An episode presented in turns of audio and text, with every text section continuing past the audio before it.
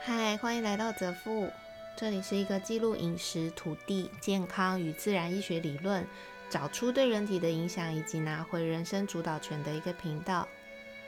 生物账户是我在执行一个功能由与相关健康理论，对于女性乳癌或是囊肿等类症状的实测记录。如果你没有相关疑问，可以收听我其他的主题。今天要讲的是生无障物第九十五天。我看到的是恐惧还是答案呢？由于上个月自己的无知，导致可能错误使用海洋深层水原液，然后改变了我的唾液腺，甚至有可能是伤了我自己的肾脏导致的唾液变咸。如今三个星期左右，算是有了比较明显的改善，但目前呢，我还是持续的在喝水回复当中。不知道是不是因为这个原因，之前有提到，呃，我常关注的一个灵媒频道，他竟然莫名的开始讨论灵魂与身体的能量彼此之间是有什么样子的影响。主题分为肝、肾、脾、肝、肾、脾、肺。除此之外，我正在收听的一些国外 podcast 频道，也不约而同的在谈论中医药对于情绪跟身体器官，尤其是肾的影响。从国外的医生观点来看，中医其实有非常非常多有趣的呃佐证，还有例子。不过，更让我觉得需要记录的事情是，我在今天清晨的一个梦境。大概这一两年，我蛮常做感知梦，就是在梦里面能够有清楚的五感，极度真实。嗯，有一些灵性的论点是说，这有点像是你的灵魂跨越了去了过去的平行时空，或是未来的平行时空。这不是我想要谈论的重点，所以我们来聊我的梦境。故事其实呃，什么样子的走向也不是很重要，最重要的事情是，我坐，我记得我坐在地板上的时候，发现我自己脚踝以下的脚掌这个部位，整个呈现像热水袋一样的状态，就是我还拿手去碰它。然后它是温温热热的，然后就会像你碰热水袋或者塑胶袋里面装满水一样，它会这样沉下去、弹起来、沉下去、弹起来，软趴趴的。全身只有这个部位是这样。后来醒来之后，会觉得是不是身体在告诉我什么呢？脚踝的部分湿气带太重，导致无法排出的讯息吗？总之，不知道大家有没有这种情况。当你心里特别在意一些事情，甚至是恐惧一些事情的时候，就发现身边这些呃身边的讯息总是会跟你恐惧或是在意的事情相关，然后频繁的出现。有一句话是你显化你的实相。我以前会感受比较多这句话的状态，是在我担忧什么时候的时候，它就真的会发生什么事情。或者我想要了解什么时候就会出现相关的资料，但这一两年反而是很有共识性，就是出现的不再是过去已经有的资料，而是在不同的角落里面同时出现发布的新讯息，刚刚好是我想要知道的。我刚刚提到的灵媒频道主持人。他叫骆文煌，在讲到肾这一集的时候，他有提到恐惧是肾脏有问题的很大的一个原因。当一个人总是恐惧的时候，肾脏多半都会出问题。肾脏这个器官主要是在代谢掉我们身体的废物，而当它开始不再排出废物，造成水肿的时候，其实。是在表达我们对于很多事情的恐惧是抓着不放的，或是我们不想面对它，或是我们就想要刚好躲在这个恐惧里面，去说服我们自己，其实我们对于我们的人生无能为力。我对于我的人生停滞不前，不是我不愿意处理它，而是我无能为力。而在这样子的情况下，身体反而会反映出来是不喝水，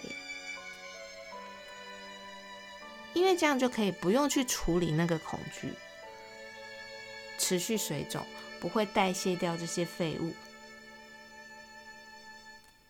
还有另外一个可能是，你会开始很爱喝。嗯，不是水以外的废物水，比如说高热量的含糖饮料啊、可乐啊、雪碧呀、酒啊这些东西。他强调，身体是灵魂的承载物，灵魂有什么样子的问题，身体就有可能会有相相对应的表现。认真回想。这一次的我当然不完全是因为恐惧的原因啦，很大部分是因为我自以为是使用错误。但是回头去思考过往的自己，在我还是结构强的时候，我确实还是一个非常会水肿的人。那个时候可能还不仅仅只有水肿这个问题。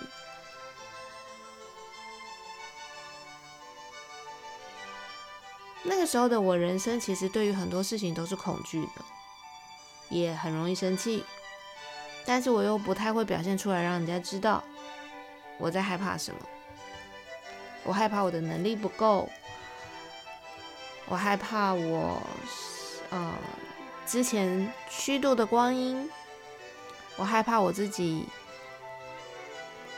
总是说要改变，但是却又拖延，等等等等。所以放下恐惧，或是去了解恐惧，甚至去面对恐惧，你就会帮助到自己的肾脏，解决你相关的问题，包含水肿。今天又听到一集 podcast，我也想要把它翻成中文之后来记录分享，里面也是满满的提到中医，然后对应器官，尤其是肾的影响。这两天真是。知识满点，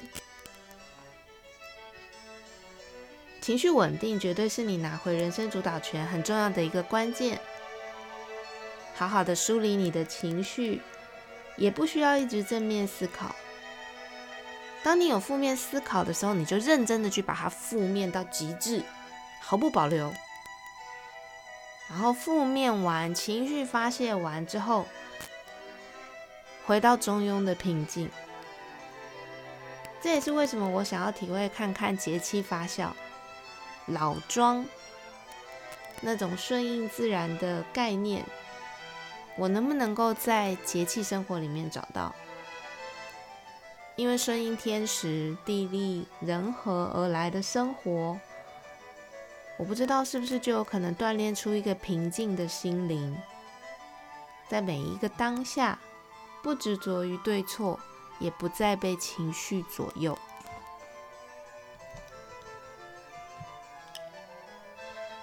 我想换个方式来看，如果不是因为海洋深层水这个错误，我也不会再回头去思考中医对身体的相关联。然后加上情志也刚好是这个月的实测主题，说不定这也是一个刚好的安排。或许有人听到这里会觉得，啊，你这个人太正面了，太假。唾液变咸也是刚好的安排，乳房囊肿也是刚好的安排，都给你安排好就好啦。那干嘛还实测这个人生？诶，会这样想也是有道理呢。不过就像我上一集讲的，我都会很诚实的去问我自己，问到每一个问题都不会有心底冲出一个声音想要反驳我的时候，我想。这应该就会是我自己跟自己达成共识的一个答案，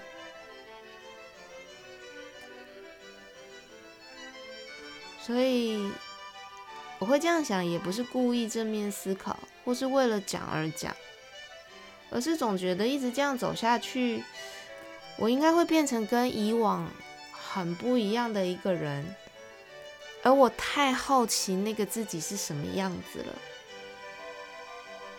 所以会愿意接受目前的所有未知吧。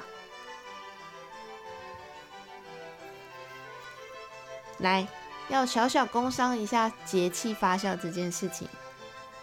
虽然第一梯次已经满额，但我想要跟我完全不认识，可是又有在收听的听众们来工商一下。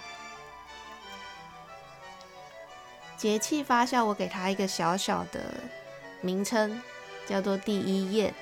前面几集我也有介绍过，为什么叫第一宴的来由。我想要使用目前我接触过的所有食材。跟目前市售品牌有相当大的原料上的差距，比较多都是来自无农药无肥料的土地上的好东西。当然还有我的好朋友，就是我身体里面的菌王，也就是我的直觉，也可以是我的感应力吧。透过二十四节气这个土地上孕育的不同生物。然后跟一群同样好奇，或者想要品尝不一样的美味食材，或是想要跟我一样拥有自己的郡王好朋友的人，一起发酵，一起谈天，一起有意识的生活与饮食，然后看看能不能在年底办一个小小的餐会，让大家的郡王都能够露个一手，我们也能够从。只是相遇，嗯，或许会变成相伴人生的好伙伴。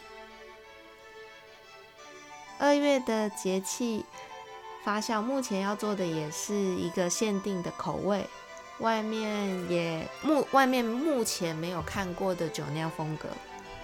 假设你也好奇，欢迎留言给我，每一集都有留言的连接。不要害羞哦。